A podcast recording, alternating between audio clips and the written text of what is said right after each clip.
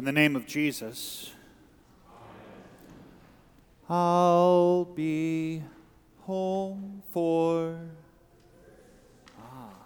Just mention the words, I'll be home for Christmas, and you can hear Bing Crosby crooning away, or maybe Pastor Grady. It's all part of the delight, correct? Part of the delight of today. I'll be home for Christmas. Children home from college. Maybe a reprieve from business travels. And suddenly, even the overstretched schedule with sports practice, music lessons, social engagements, all comes to a grinding halt.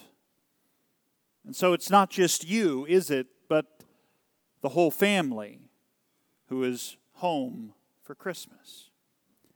And as much joy as that brings, there's the flip side, the waiting for the other shoe to drop side. Perhaps you wonder, how long will this tranquility last? Is it only a matter of time before an argument erupts between my siblings? I mean, after all, it happens every year. And at some point, you know the holiday tradition that you wish would die will probably come to life again. Perhaps the comments on others' attire, the rolling eyes when a certain family member walks in the room. And then perhaps there's the change to coming home, or maybe not going home, or a loved one no longer present this side of heaven. And so it's true. Christmas can be both an absolute delight and a challenge, which means that being home for Christmas requires a better definition. It means you need something besides the simple delight of being home. You need grace. Grace upon grace. Christmas grace. You need grace to forgive one another. You need grace to look beyond what is so readily apparent. And today we learn and receive that very word, that grace is yours, because another has made his home with you. Today we learn that the Word has become flesh so that He dwells among us. And it is just the thing to hear this day. The Word, the Word, the Word, that is, the eternal divine Son of God, has become flesh. He has taken on a human nature, your human nature, flesh and blood in the womb of Mary, and has been born as such. But there's even more to this verse than you may realize, and for that we require a little more precise translation from the Greek. The Word became flesh and tabernacled among us. The tabernacle, you might remember, was a tent designed by God Himself so that He would have a place to dwell with His people. That design was given to Moses shortly after the Exodus from Egypt.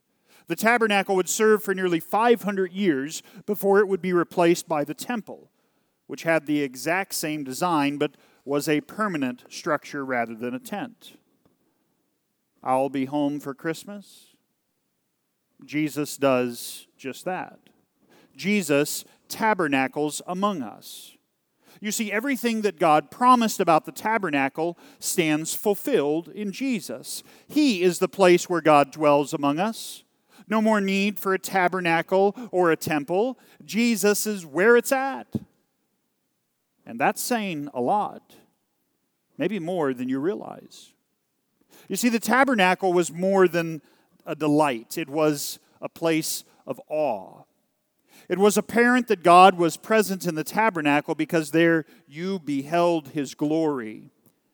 It was actually a cloud that rested in the innermost part of the tabernacle, the most holy place. And while the most holy place was not entered by anyone other than the high priest once a year, the glory of the Lord went out of the top of the tent into the sky. And it could be seen by all. no matter where they were situated.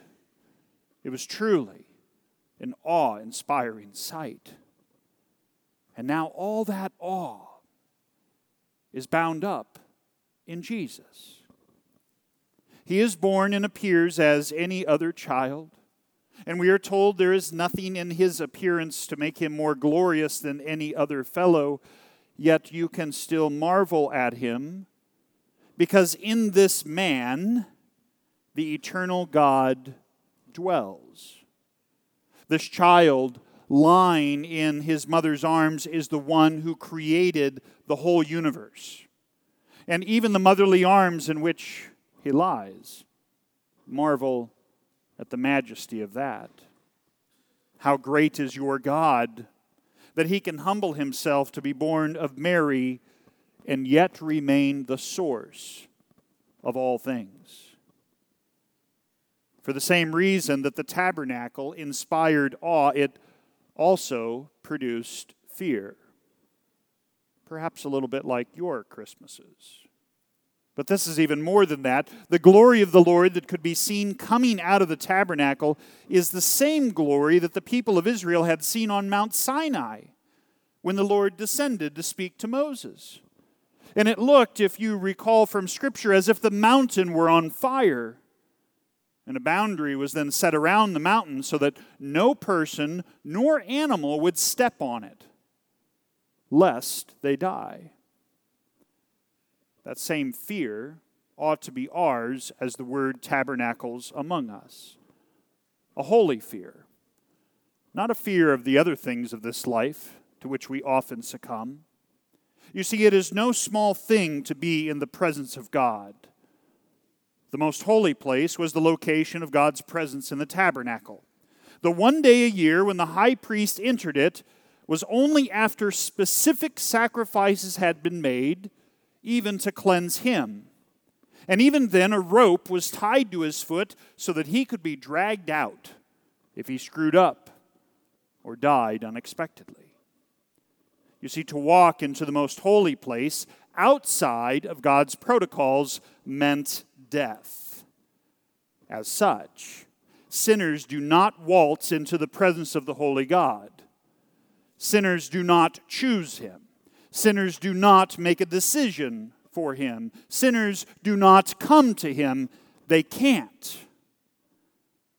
And that hasn't changed. Don't be fooled by Christ's humility as he comes as a baby.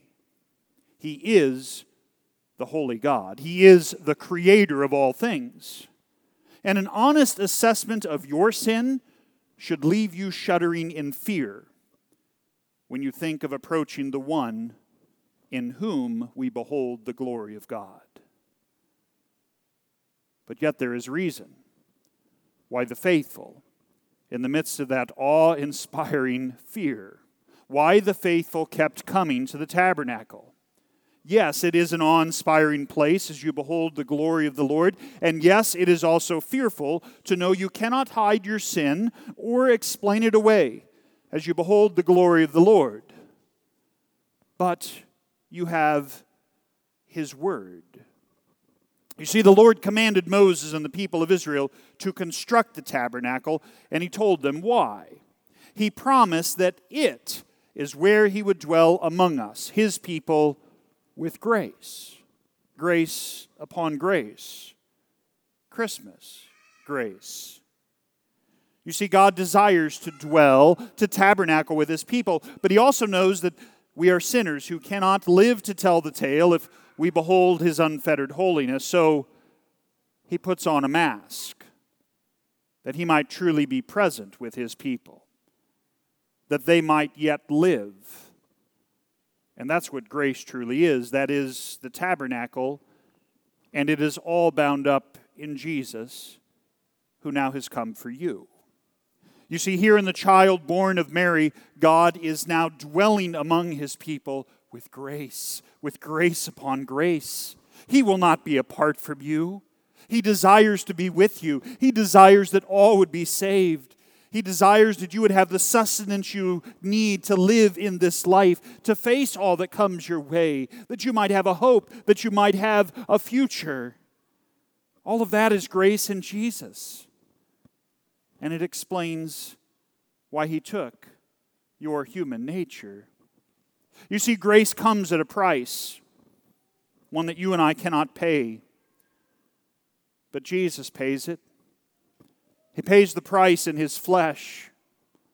Thus, the glory of God, the same glory from the cloud upon the mountain, the cloud there in the tabernacle in the temple, the same glory is also revealed in its fullness at the cross.